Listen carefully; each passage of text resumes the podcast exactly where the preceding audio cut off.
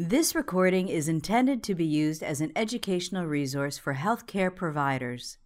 It is in no way a substitute for the independent decision-making and judgment of a qualified healthcare professional. It should not be used to make a diagnosis or to overrule the advice of a qualified healthcare provider, nor should it be used to provide advice for emergency medical treatment. Trauma Evaluation in the Intensive Care Unit by Doctor Christopher Weldon. Hello, my name is Christopher Weldon. I'm a pediatric critical care intensivist and pediatric surgeon here at Children's Hospital Boston. I will talk to you today about the evaluation and management of trauma victims with the protocols that we have developed here at Children's Hospital Boston in accordance with national standards through the American College of Surgeons. Ideally, we will go over the algorithm itself, and it's one algorithm for every single patient, every single time, for every single type of trauma, regardless of type of injury, age, or any other disabilities known or not known. We'll then go over what the algorithm actually does, which is to resuscitate, identify, and prevent other injuries. And furthermore, we'll go over the essential part of the algorithm, which is to try and prevent and define any missed injuries. Pre-hospital notification. When we evaluate a trauma patient, one of the first things that we'll encounter is a notification that the child is coming to the emergency department. These are generally small blurbs that come across digital pager systems or over the phone, and realistically, the re- trauma resuscitation and evaluation begins once we receive these notifications. For example, if a three-year-old male was found down in a burning house, that gives us an idea of the child's height, child's weight, obviously his age, and furthermore, the type of injury, blunt trauma, penetrating trauma. In this case, a child who was found down in a burning house could have all of those in addition to inhalational injuries and thermal burns. This notification tells us of a fifteen-year-old child who was found unconscious with a dislocated knee from field hockey practice. Obviously, she sustained blunt injury that caused these two uh, mechanisms of action leading to her unfortunate situation. And ideally, again, we can start the resuscitation now. We know her height, we know her age, and for all intents and purposes, she could very well be treated as an adult. Realistically, if she sustained blunt head trauma, we would have to be concerned about managing her airway, but also we know that she has a dislocated knee, and hence all the precautions and treatments that would be needed for that. Ideally, we should also be concerned about her torso, because an isolated head injury and an isolated extremity injury would be incredibly rare, and we would have to assume that if you draw a straight line between the two in injured organs, that is her head and her leg, the torso in the middle would also be affected. For the next patient, again, we see a one-year-old male found down in a, in a pool. We can have an idea of the size and weight of the child, and furthermore, what interventions would be needed to begin immediate resuscitation of this child, especially since it appears to be a drowning episode. In this child, we see that he has sustained a gunshot wound. And at this point, again, the resuscitation can begin actively both in the field and also here in the hospital, whereby we can notify the operating room and the on-call anesthesia group that we will very well may need their resources almost immediately after the child arrives. This child, again, we see an idea of the child's size, his weight, his age, and furthermore, mechanisms of injury and what other injuries there could be. And so once we get any information at all, our resuscitation and management of the trauma patient begins immediately, whether the child is physically in our hospital or not. Trauma algorithm. Ideally, the algorithm was developed realistically in the late sixties and early seventies, and essentially coincided with the, advan- with the Advanced Cardiac Life Support course.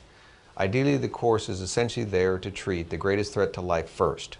The course was developed in conjunction with the American College of Surgeons and dovetailed with the rise in, of the automobile and the idea that trauma, morbidity, and mortality was rising secondary to the increased motor vehicle accidents at the time. The trauma algorithm itself was essentially developed as triage criteria to treat the greatest threat to life first, and that obviously begins with an airway injury. A is for airway. Ideally, we want to sustain and get an airway for the child or the trauma patient so that we can adequately deliver oxygen and remove carbon dioxide. The airway may not be the perfect airway or the lasting airway, but it is simply a temporary means to, again, provide oxygen and also provide for ventilation. And the next greatest threat to life would be any injuries that would cause difficulties in breathing. Pneumothoraces, hydropneumothoraces, hemopneumothoraces, and the like. In this case, we would stabilize the lungs and allow for adequate oxygenation ventilation once we have a standard airway. Furthermore, we would then assess the circulatory system to make sure that we stem any ongoing blood loss and replace any lost blood volume, first with crystalloid solutions and then ideally with blood product if needed. We then move on to a disability exam, which is essentially is a Glasgow Coma Scale exam followed by a pupillary exam.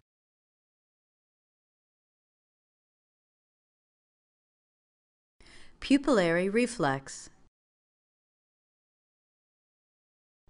With a normal and intact pupillary reflex, you will observe that the patient's pupils are mid-position and constrict in response to bright light. An abnormal pupillary reflex will be demonstrated by pupils that are mid-position, often dilated, and do not constrict in response to bright light. The primary survey is then finished up with environment exposure of the patient, whereby we disrobe the patient and do a full body examination of the patient to make sure that we don't have any missed injuries, including puncture sites or other lesions that can be hidden in areas of the scalp, axilla, or genitalia. And ideally, these, this algorithm was developed as you to treat the greatest threats to life. Certain injuries happen very early, which is outlined in the red box, that we cannot prevent or treat. Other injuries happen very late that may be secondary to the underlying disease process or ongoing pathophysiological changes that also we cannot necessarily impact. However, there are many defined injuries that can happen early on that we can actively treat and or prevent and therefore create a beneficial outcome.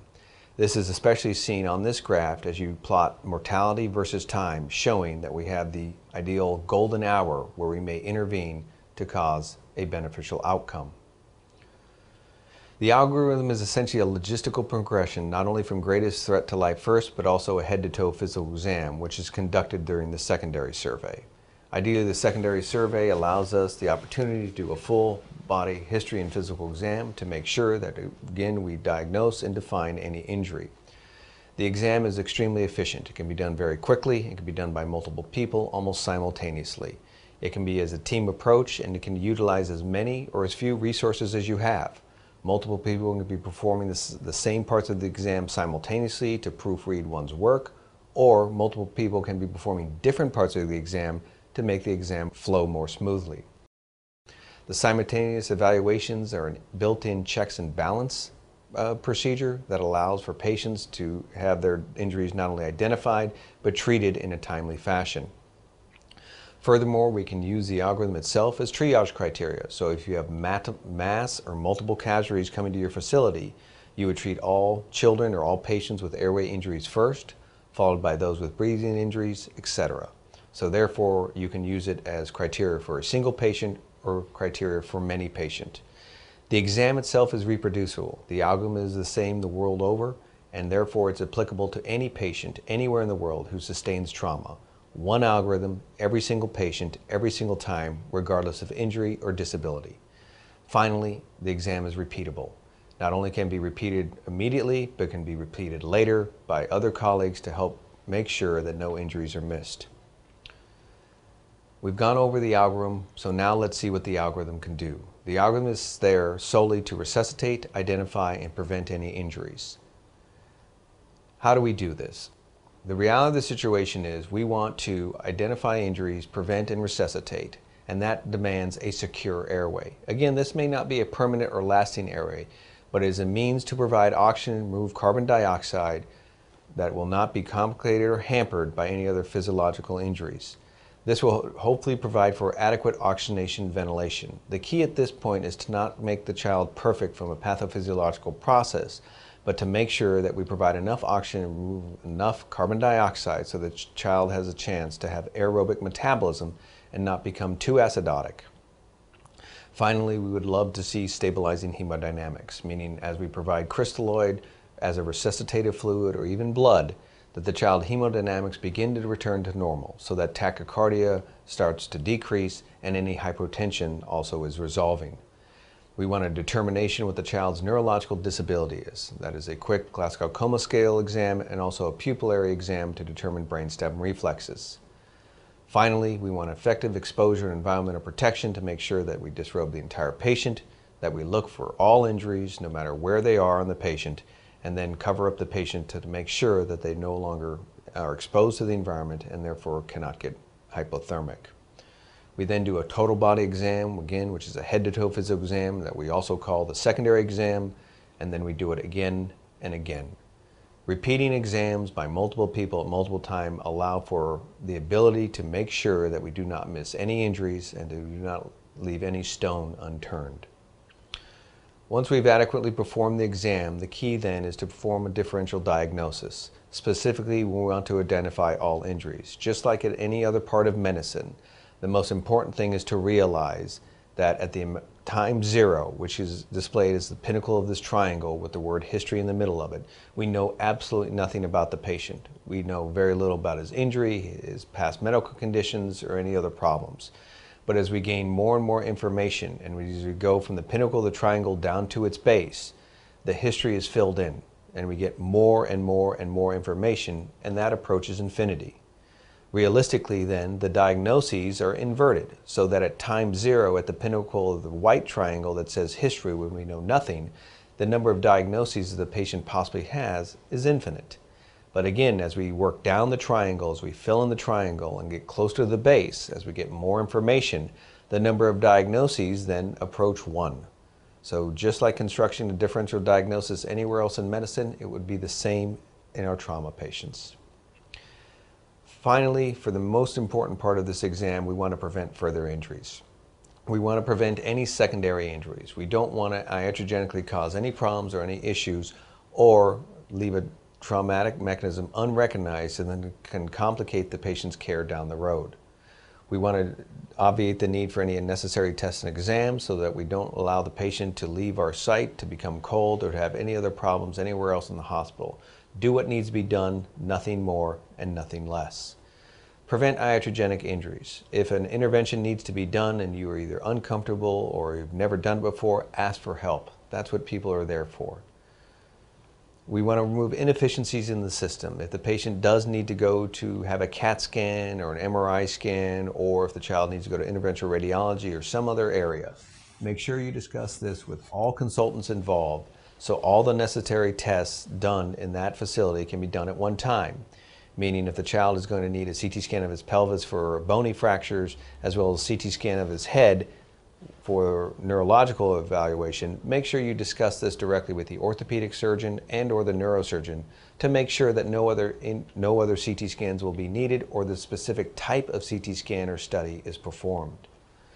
Make sure that you understand that trauma care can be very quick, very loud, and very disruptive. Not only will the child be hurting physically, but this These loud noises and these disruptions can cause significant psychosocial impairment, and we need to be cognizant of the fact that we do not want to cause any further emotional damage to a child who's already been injured. We also would like to eva- evaluate and identify any complications as they arise with either our interventions or for the traumatic injuries themselves. So we need to be on the lookout for these and know what the complications of our interventions are. Furthermore, we want to know what the pitfalls of our interventions and our procedures are. We want to expect and define what those problems should be in advance so that we were prepared to not only diagnose them but treat them at a later date. Finally, we do not want to delay transfer for any reason. Once the child is stabilized in the emergency department or the resuscitation area, get the child to where he would be best served long term via the intensive care unit, a burn unit, a floor ward, or anywhere else where the child would be best suited and best treated in the long term.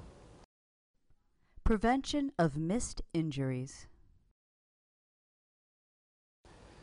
We've briefly gone over the algorithm, we've discussed in depth what the algorithm can do, and finally let's talk about what the most important thing is, missing injuries.